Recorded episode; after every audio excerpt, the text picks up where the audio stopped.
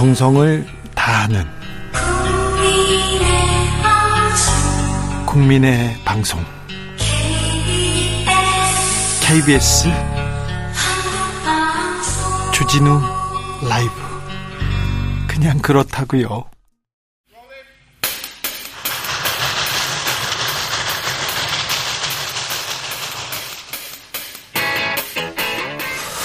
오늘도 열심히 돌아가는 여의도 정치 발전소 험한 정국 장씨 두 사람이 다리가 되어 대한민국 정치 널리 이롭게 해 보겠습니다. 정치 발전소 장앤장. 자, 정치평론계 최고 수들 두 분 모셨습니다. 장성철 공론센터 소장 어서 오세요. 네, 안녕하세요. 부드러우시네요. 감사합니다. 네. 장윤선 정치 전문 기자 어서 오세요. 네. 네. 안녕하세요. 네. 대기실에서 엄청 세게 막 얘기하는. 아니 그러니까 다소곳하게. 어, 의전 비서관 가시려고 그러시는 거 아니죠? 아, 저는 감옥만 안 가는 것만 해도 다행이다라고 아, 생각하고 지금요? 사는 사람입니다. 요새 많이 쫄아 계세요. 아 그러니까요. 윤핵관 뭐 이렇게 네. 쫙 이렇게 친윤일색 이렇게 제, 제 삶을 보세요. 제가 뭐 쫄 사람입니까? 네. 제가 음. 제가 어떻게 살아왔는데 네, 약간 저 눈치만 본다. 네. 위축됐다, 수축됐다 네. 이렇게 얘기하겠습니다. 네. 심리적으로 좀 네, 네, 네, 평화. 평화와 안정을 찾기를. 예. 근데 대통령실 의전 비서관이 한일 정상회담을 코앞에 두고 그만뒀다. 이거는요. 조금 상식적이진 않은 것 같습니다. 뭐, 뭐 때문에? 상식적일지 않을 때는 네. 어떠한 우리가 생각하지 못하고 네. 말할 수 없는 네. 내막이 있다라고 보시면 돼요. 그렇죠. 내막이 있는 것 같은데 음. 지난 전당대회 때 대통령이 음. 국민의례를 빼먹었다고 탁현민 비서관이 이렇게 지적하더라고요. 그것 때문 아닙니까? 탁현민 때문에 잘렸어요. 아니요, 아니요. 국민의례를 제대로 치르지 그러니까 장윤성 기자님하고 저랑 네. 여기 주진우 라이브에 나와서 여러 가지 말씀을 드리려고 네. 광범위하게 취재를 했는데 대부분은 말씀드리기 어려운 사항들이다. 물어보면 저희가 대기실에서 저희가 충분히 둘이는 얘기를 했는데 네. 저희 앞에 얘기했거든요. 그런데 그래도 어느 정도까지는 얘기하. 자 장윤성 기자님. 아니 저기 장 소장님께서 충분히 말씀하시도록. 아, 싫어요. 그러니까 세- 세 가지 아니 세 가지 이유가 있었다면서요. 아니 그거 자, 장윤성 기자님이 저한테 얘기해 주신 거예요? 아유, 아니에요. 왜 그러세요? 네. 참. 아니 뭐 어렵습니다. 김 여사 관련입니까? 아니 잘 모르겠는데요. 아니, 왜- 왜 그? 여러 가지 의전상 네. 여러 가지 좀 실수가 있지 않았느냐 라는 것 때문에 장성철 소장님 이렇게 약한 모습 처음입니다. 네. 알겠어요? 예, 많이 어렵습니다. 친윤 일색 지도부가 꾸려지자마자 어, 장성철 소장님 좀 어려, 어렵습니까? 아, 아니에요. 저뭐 네. 비판할 거 다 비판하겠습니다. 아 그럼 물어보십시오. 그런데 사실 그 얘기는 뭐 맞는 음, 측면이 있어 보여요. 아, 아직도 그 얘기예요? 예. 아니 그러니까 뭐그 갈등설은 네. 있었던 것 같고요. 그리고 이제 그 갈등설의 주역인 김모 선임 행정관의 그립이 굉장히 세다고 네. 알려져 있고 그 전직 그 캠프에서도 어 윤석열 캠프에서 그러니까 대선 후보 시절에 그때도 상당한 영향력을 행사했다. 네. 근데 그분이 이제 김건희 여사와 어 대학원 최고위 과정. 최고위 동기. 과정 동기다. 예. 그러- 그래서 그 손을 붙잡고 들어왔다. 네. 뭐 이런 등등의 사실 실세 이상을 행정관과 확- 그렇죠. 비서관 간의 갈등 이 얘기가 네. 그렇죠. 가까웠던 거는 같아요. 대통령 부부랑. 왜냐하면 윤석열 대통령이 처음 저 정치 시작할게요라고 하면서 윤봉길 기념관에서 네. 그때 기자회견 네. 그런 거 했잖아요. 네. 그때 대관명이 그 사람이래. 아, 그분. 네. 그분이 그래서 실세라면서요. 그것 때문에 제2의 탁현민 뭐 얘기가 또 네. 나오더라고요. 홍보와 행사 지금- 전시에 상당한 네. 능력을 가, 가진 주신 분이다. 20년 전문가다. 자, 이런 그럼 대통령실의 나옵니다. 홍보 전문가는 YTN 기자 출신 이 땡땡 비서관, 네, 비서관. 이분도 김건희 여사와 친분설. 네. 그리고 의전 비서관실 의전 쪽에서도 가장 실세는 김땡땡 김땡땡 행정관. 선임 행정관 네, 이분도 네, 김 김건희 여사와 어, 막역한 네, 연진아 사이. 그렇단다. 네. 연진아가 누구예요? 뭐예요? 박연진. 어, 더글로리 안 보셨나? 연진아 거기까지만 하련단다. 네. 자, 그런데요. 많이 어렵습니다. 아, 네. 이게 취재를 해도 네. 참 말하기가 어려운 어디까지 게 그렇죠. 홍시 맛이 나서 홍시 맛이 난다고 얘기를 해야 되는데 홍시 맛이 난다고 말할 수 없는 상황이 된다는 것에 대해서 상당한 서글픔을 느낍니다. 네, 저희가 더 취재해가지고 더 자세히 네. 말씀드리겠습니다. 더 더 심도 있게 말하겠습니다. 자, 김기현 지도부는 잘 꾸려졌습니까? 잘 가고 있습니까? 잘 꾸려졌다, 잘못 꾸려졌다. 저 지도부가 옳은 방향으로 갈 것이냐 이런 가치를 넣은 평가를 하기는 어렵다라고 네. 보여지고요. 네. 일단은 김기현 후보가 아 저 윤석열 대통령과 호흡 맞추는 그런 사람이 될게요라고 했고 최고위원 다수도 다 그러한 명분을 갖고 이번에 출마해서 네. 당원들의 뭐 지지를 받은 거잖아요. 네. 인정해 줘야죠, 뭐. 네. 이런 지도부 꾸린 거 인정해 줘야 돼요. 네. 어차피 권력을 잡고 당원들의 선택에 의해서 당선된 사람들이 뭐 자신들과 호흡 맞는 사람 당직자로 임명을 했어요. 이거 어쩔 수 없는 현상이죠. 여기에 무슨 탕평 인사니 뭐 연포탕이니 이런 거는 허울 좋은 명분이다라고 말씀을 드리고요. 예. 일단은 권력을 잡았으니 해보고 싶은 대로 해봐라. 하지만 책임은 다 지져야 한다. 그런 식의 말씀드리고 네. 싶어요. 뭐 저는 비슷한 어 판단을 그 개혁 보수 진영에서도 하고 있는 것 같아요. 그러니까 음. 김기현 대표가 말하는 탕평 뭐 연포탕 이런 것은 사실 신기루에 가깝다라는 입장인 그런 거고요. 얘기도 할 필요도 없어요. 그러니까 이거는 그렇죠? 100%뭐 이렇게 윤심 지도부를 구성할 그럼요. 수밖에 없고요. 맞아요. 중요한 것은 내년 총선에서 평가받는 그렇죠. 거죠. 예, 네, 이렇게 해서 본인들이 꾸린 이 팀으로 얼마나 어, 민심에 역행하지 않는 어, 정치를 통해서 국민들로부터 평가받냐, 어떤 평가를 네. 받냐, 저는 그 시험대에 올라 있다고 생각합니다. 네. 네. 김재원 최고위원, 음, 뭐라고 해야 되나요? 돌발 발언에 대해서는 이 발언은 좀 마무리가 돼 갑니까? 김재원 의원은 수습하고 싶어 하죠. 네. 그래서 네. 사과하고 또 5.18 정신 헌법 전문에 수록되는 건 반대하지 않겠습니다. 라고 얘기를 했는데 정광훈 목사의 반응과 신혜식 신혜한수 대표의 반응이 좀 궁금하다라고 그렇죠. 말씀드려요. 네. 지금 며칠째 가고 있어요. 지금 여진이. 음. 그리고 저는 김재원 의원이 이런 국민의힘 지도부의 자격이 없다고 생각이 드는 게 뭐냐면 5.18 광주 민주화 운동이잖아요. 정말 많은 숭고한 희생이 있었잖아요. 예. 그런 거를 표를 얻기 위해서 조상 묘까지 파는 행위랑 비유를 해서 얘기를 해요. 좀 이게 말이 돼요? 부적절하죠. 저 이거에 대단히 좀 분노했다고 아니, 말씀드려요. 저는 대단히 천박하다는 생각이 좀 들었습니다. 네. 이미 5.18과 관련해서는요 다 정리가 됐고 어, 작년에 대통령께서 가셔서 이무리한 행진곡 함께 부르지 않았습니까? 그럼요. 그리고 이제 곧 5.18이에요. 어, 이제 그때 어떻게 할 겁니까? 김재현 최고 안 갈 겁니까? 광주?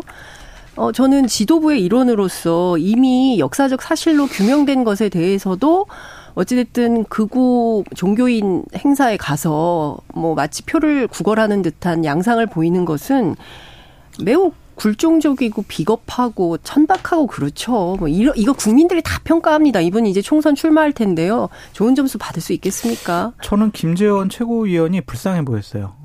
저렇게까지 영혼을 팔아면서까지 아, 정치를 해야 되느냐. 정광훈 목사가 또 국민의힘에 영향력이 있으니 표를 가지고 있으니 그렇게 간 거 아니겠어요? 도와주셔서 감사한 거라고? 그거 아닐까요? 아니 설령 그래도 해야 될 선은 넘지 말아야 되는 거죠. 근데 이분은 선을 넘은 상황이 됐고요. 그 부분에 대해서는 석고 대제해야 된다고 생각합니다. 광주 분들이 음. 너무 착하세요. 그냥 가만히 계시는데요. 그거보다 당에서 좀 선제적인 조치를 징계를 취했어요. 해야죠. 네, 윤리위원회 윤리위원회 뭐 합니까? 아, 1년 장관권 정지. 네. 수석 지금 최고위원인데요. 그런데요. 당 대표들 쫓아내는데 수석 최고위원이 뭔 상관입니까? 아 그렇습니까? 네. 잘못한 거는 네. 먼저 선제적인 조치를 해야 됩니다. 아니요. 그런데요. 저는 김재원 최고위원보다 이분이 더 문제인 것 같아요. 김강동 진실화해 위원장. 이분은요. 북한분이 또 북한이 개입했을 가능성 배제할 수 없다. 5.18 민주화 운동에 이런 얘기를 그만두셔야죠. 이런 분이 어떻게 과거사 관련된 진실화해위원회 위원장을 합니까?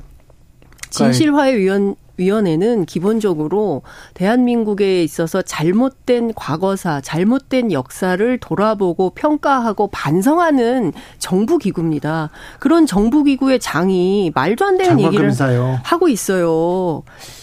왜 안 그만두죠? 아니 왜 진실 이런 사람을 시켰어요? 그러니까 말이에요. 네? 진실 국회위원장인가? 라는 생각인데. 진실 와해위원장 와해. 이런 얘기도 나오더라고요. 그러니까 전 이분이 참 문제될 만한 발언들을 많이 했잖아요. 더욱더 경악스러운 거는 4.19 혁명 같은 경우에는 민주주의를 요구한 게 아니에요. 밥 달라는 거예요. 이런 식의 폄하하는 얘기를 해요. 그러니까 이런 분이 어떻게 이 진실화해 위원장을 하는지 어떻게 이런 분을 이렇게 임명하죠? 대통령실에서 오늘 얘기를 했죠. 5.18 정신이 헌법 정신에 수록돼야 된다. 어, 민주화 운동이다. 얘기하고 지금 배치되잖아요. 좀 빨리 좀 이분 사표 받았으면 좋겠어요. 네. 당연히 5.18 정신을 헌법 전문에 수록하자는 것은 진짜 여야가 합의했던 사안이기도 하고 이제 개헌을 그럼요 약속을 했고요. 그런데 이런 것까지 뒤집어 엎어버리면서 정권을 매우 힘들게 하고 있습니다. 대통령을. 욕보이는 짓을 네. 하고 있다라고 좀 말씀드려서 네. 이두 분은 좀 거취를 스스로 정리했으면 좋겠다라는 생각이 듭니다. 김광동 위원장은 좀 엑스맨 같다. 엑스맨인데 엑스맨도 이렇게 하면 안 된다. 선을 넘어도 이렇게 넘으면 안 된다. 그러니까 이게 소신 있는 확신범은요 공직을 맡으면 안 돼요. 안 그래요?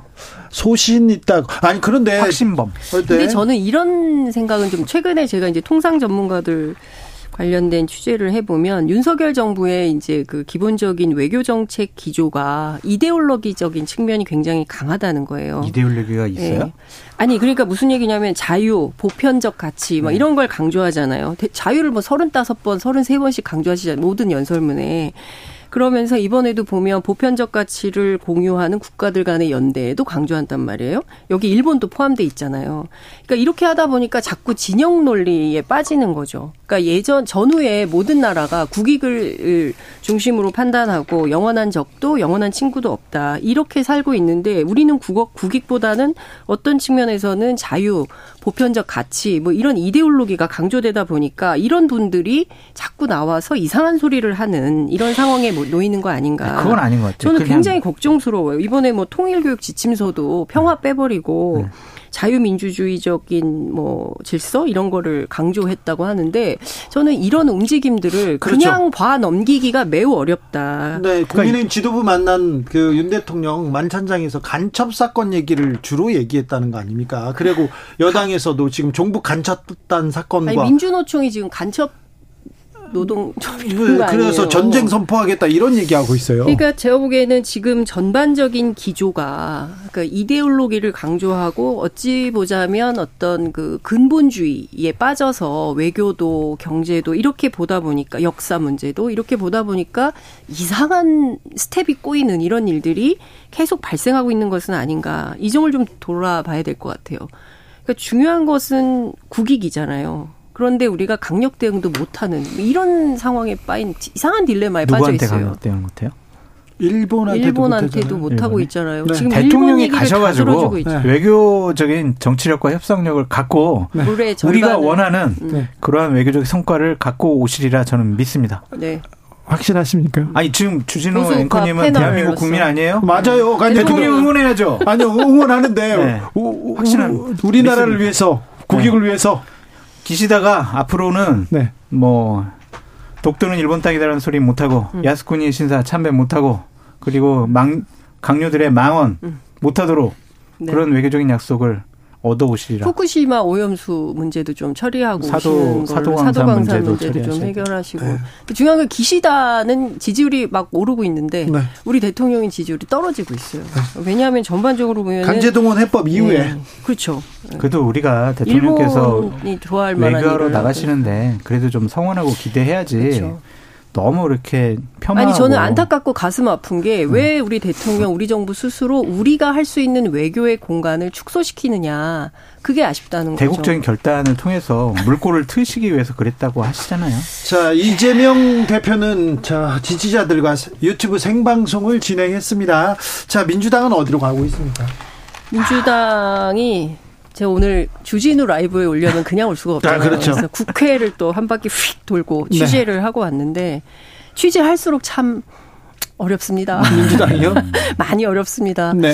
지금 뭐, 예, 그 최근에 이재명 대표가 어, 의원회관을 직접 돌아다니면서 의원들을 만나고 있대요. 아, 그래요? 네. 뭐, 비명계, 반명계란 네, 사람들을. 예. 뭐 이런 얘기는 하지 말라고 했는데 네. 어찌됐든 그 정도로 지금 절박한 상황이라는 거죠. 만나서 네. 얘기하고 그리고 이제 본인이 어, 무엇을 어떻게 하면 좋을지 지혜를 구하고 있다. 이제 이런 얘기들이 나오고 있더라고요. 네. 그리고 또 한 측면에서는 어, 전영수 전 비서실장이 어, 사망하고 난 다음에 네. 이 대표가 상당히 심경의 변화가 있다는 것 같아요. 그래요? 예, 그래서 많이 어려워하고 있고 힘들어하고 있다라는 네. 얘기가 그럴 수밖에 없죠. 예. 본인하고 함께 그야말로 동고동락했던 동료가 그런 참담한 죽음을 당하게 됐기 때문에 안타깝죠. 예, 본인 스스로 굉장히 고통스러운 상황인 것 같고요. 예. 근데 또 이제 당 안에서는 당신 그만둬라 막 이런 요구가 물밀듯이 있지 않습니까? 그러니까 그 사이에서 상당히 고뇌가 좀 깊어 지는 것 같은데 제가 오늘 취재 가운데 어떤 얘기를 들었냐면 뭐 당대표 나가니 많이 뭐 누가 하니 뭐 원내대표를 그래서 누구로 세우니 누가 가장 유력하니 뭐 별의별 얘기가 막 돌고 있어요. 그런데 다 중요하지 않다. 민주당의 운명은 검찰이 쥐고 있다.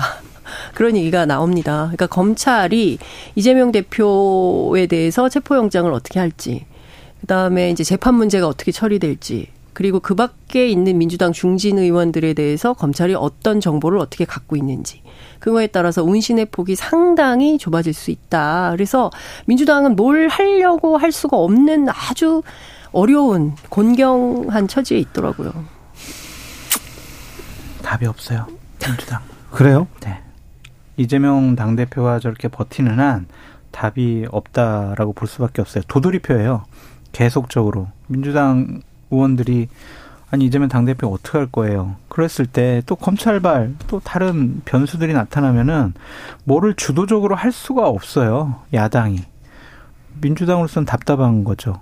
그래서 저는 이재명 당대표가 질서 있는 퇴진에 대한 로드맵을 먼저 좀 밝히시는 게 어떨까라는 좀 생각이 들고 그 첫 번째 시발점으로 좀 비명계 의원들이 얘기하는 공천과 관련된 민감한 당직에는 좀 비명계 의원들을 먼저 좀 선제적으로 임명하는 것이 어떨까라는 생각이 듭니다. 민주연구원 원장, 사무총장, 사무부총장 이 세 자리 정도는 비명계랑 좀 합의를 해서 좀 탕평 인사 하시면은 그래도 약간의 불만이 좀 잦아들지 않을까 싶어요. 민주당 내부에 본격적인 고민은 첫 번째로는 의제 설정이 잘 안 된다. 그러니까 네. 무슨 얘기를 해도 무슨 얘기를 해도 방탄. 방탄. 네, 그렇게 가기 때문에 본인들이 너무 답답하다. 이를테면은 이제 노동 시간 문제와 관련해서도 방탄. 왜 그러세요? 강제동원 얘기도 예, 강제동원 얘기도 그렇고, 그러니까 뭔가 좀 하려고 하는데 의제 설정이 안 되는 문제에 대한 고민이 굉장히 크고 두 번째는 그러면 지금 상황에서 막 나가라고 하는데 떠밀려서 나갈 수는 없잖아요. 그래서 어떤 얘기도 나오냐면 테러를 만들어줘야 된다 그런 얘기도 나오고요. 그 앞서 말씀하신 대로 총선 공천권을 내려놓는 동시에 본인 뭐 대선 준비를 하는 방식으로의 어떤 크로스 전략 뭐 이런 것은 어떠냐라는 얘기도 나옵니다. 이렇게 다양한 다종다기한 의견들이 있기는 해요. 그러나 앞서 말씀드린 대로 중요한 것은 민주당이 민주당의 운명을 스스로 개척할 수 없는 상황이라는 점에 대해서 다들 너무 괴로워하고 있더라고요. 네. 그럴 때 지도자의 결단이 중요한 거예요. 본인이 헌신하고 던지는 모습을 보여야 돼요. 그냥 권력을 왜요?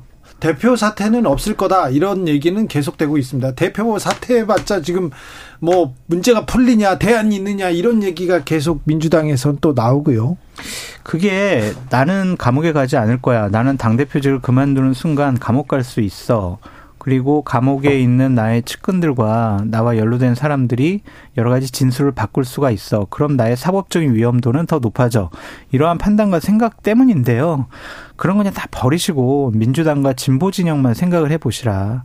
내가 그 자리에 있는 것이 민주당의 총선 승리에 과연 긍정적이고 도움이 될 것이냐, 아닐 것이냐. 민주당 의원들을 왜 힘들게 해요? 진보 진영 사람들도 막 갈려가지고 무척 힘들어하잖아요. 그러니까 그걸 풀어주는 거는 음. 지도자의 결단에 의해서만 가능해요. 그러니까 뭐 이재명 대표 스스로도 아니 내가 그만둬서 정리될 수 있는 판이라고 한다면 나 빼고 잘 된다고 하면 아니 뭐 내일이라도 그만두겠다라는 생각이 없는 것은 아닌 것 같아요. 근데 중요한 것은 이재명 빠지면 판 정리가 되고 내일부터 지지율이 확 오르면서 민주당 어 정말 잘합니다. 국민의 정당 이렇게 평가받냐 꼭 그렇지만은 않다라는 음. 내부 고민도 실제로 존재하더라고요. 그 고민을 친명계 의원들이 하는 거 아니에요? 아니 친명이든 비명이든 다 똑같이 그런 고민들은 하고 있어요. 그래서 방법론에 대해서 다양한 고민들이 있고 여기에 대해서는 집단적인 어떤 집단 지성이 모여야 된다. 토론이 필요하다. 이제 이런 얘기를 하고 있고 아마 내일 더민주하고 아 더미래 더미래하고 만나서 어저 대표하고 회동하는 그 기회가 있을 텐데요. 그 자리에서도 또 뭐 여러 가지 얘기가 나올 수 있겠죠. 그런데 이제 대표 어, 사퇴와 관련해서는 근데 또 정치라는 게 참 재밌는 게 경우에 따라서 대표가 물러날 경우에 대비해서 또 대표 선거를 준비하는 사람들이 둘이나 있더라고요. 지금 대표 선거를 준비한다고요? 하고 있는 분들이 둘이나 있다는 소문이 아니, 있습니다. 그러니까 지금 그만두면 대표 경선을 다시 하기 때문에 아마 가을쯤 가을쯤 비대위 체제로 넘어가지 않을까 하면서 비대위를 생각하는 사람도 또 있다면서요. 그러니까요. 네. 아, 고민정 최고위원이 그 얘기를 했잖아요. 뭐 늦여름 또는 가을 뭐 이런 얘기를 했는데 그래서 오늘 이제 그 방에 가서 제가 또 관련된 얘기를 취재를 하지 않았겠습니까? 그러니까 왜 늦여름 뭐 가을 얘기가 나오냐 했더니 8월 29일 날 민주당 전당대회 1주년이 되는 그렇습니다. 날이잖아요. 1년 임기가 남으면 만약에 그렇죠. 그 전에 사퇴를 하면 선거를 다시 치러야 되는데 그 이후 지나면은 비대위 체제로 간다 이거 아닙니까? 그렇죠. 예. 참. 그러니까. 좀 다양한 경로를 염두에 두고 다양한 언제, 방법을 모색하고 민주당이 있어요. 당원 당규 얽매였다고 그래요. 근데 민주당의 당원 당규가 예?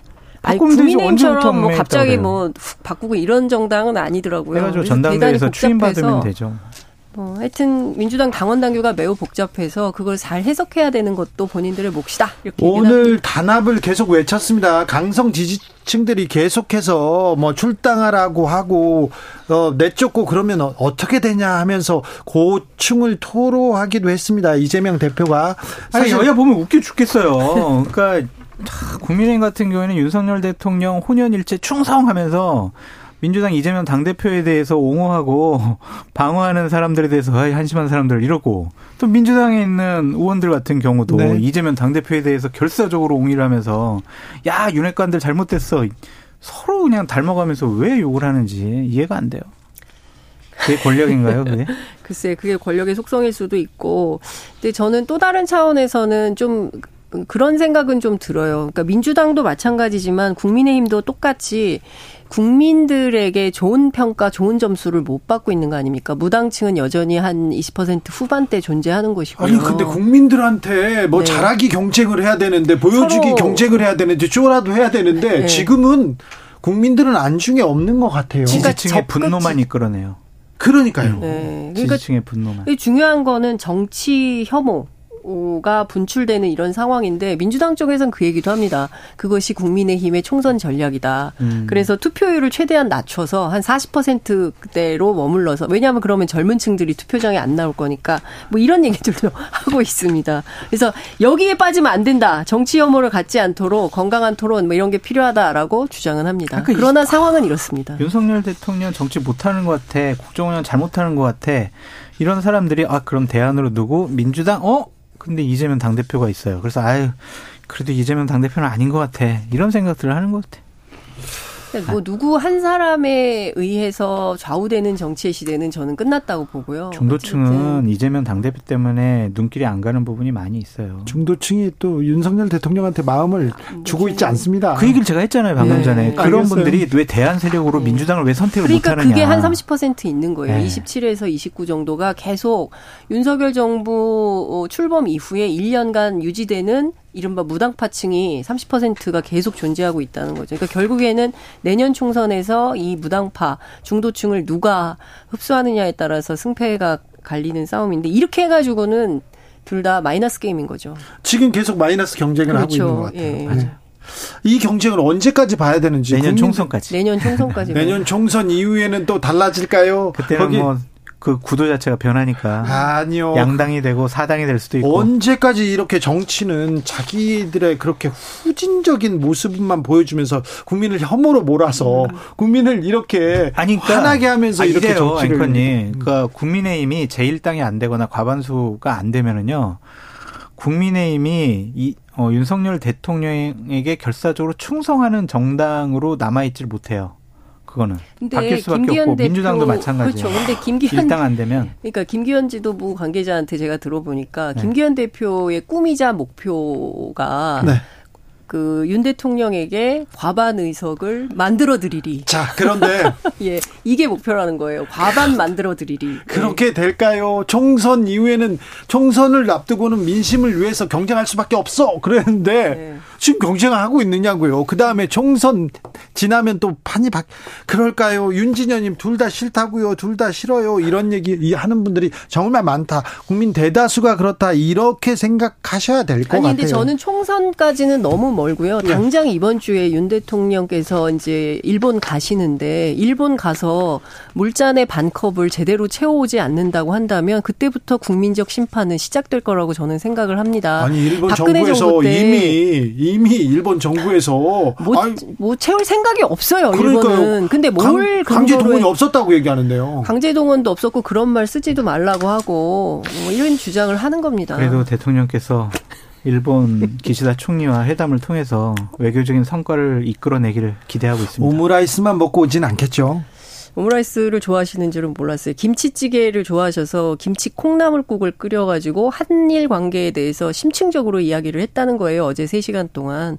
물론 3시간 내내 이 얘기를 한 것은 아니지만, 어, 정상회담 앞두고 있어서 자세한 내용 공개하기 어렵다라는 입장이긴 하지만, 어, 한일 관계의 미래지향적인 한일 관계 어떻게 가능한 건지 도무지 상상이 안 됩니다. 그림이 안 그려져요. 그래도 저 외교부에서 잘 실무적으로 뒷받침을 해가지고 네. 외교적인 성과를 이끌어내도록 국민의 한 사람으로서 응원하고 성원합니다. 근데 1등으로 역할을 해야 되는 외, 의전비서관은 외교부 출신의 의전비서관 왜 그만뒀을까? 그리고요, 대통령실 비서관들 왜 이렇게 부자예요? 국민들보다 10배는 부자더라고요. 자유시장 경제체제인 대한민국 체제 하에서 돈이 많고 부동산이 많다고 해가지고 좀 지탄받을 것은 아닌 것 같고요. 음. 그 사람들이 위법한 일들로 해서 자, 위법한 축적하지 않았. 네. 아직은 그렇게 얘기할 수는 없지만 그런데 부자 감세한다, 부자 부동산세 깎아줬다 이런 얘기는 그런 비판으로부터 자유롭지는 음. 못할 것 같아요. 제가 어, 김건희 여사하고 여성 의원들 오찬했을 때 난방비 문제 문제로 모든 국민들이 고통 속에 있을 맞아요. 때였는데 네. 그분들의 회동에서 단 한 차례도 난방비 얘기가 나오지 않았습니다. 이분들의 삶에는 평균 보통 평범한 엄마들의 대화 주제가 맞아요.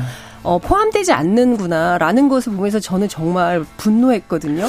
우리는 당장 보세요. 물가 문제 때문에 난방비 때문에 애들 학원을 어디를 끊어야 되나 말아야 되나 걱정하고 있는데 이, 이분들은 그런 거하고 아무 상관없어요. 재산이 48억이잖아요, 평균이요. 장윤성 기자, 장성철 소장이었습니다. 두 분 감사합니다. 네, 감사합니다. 네.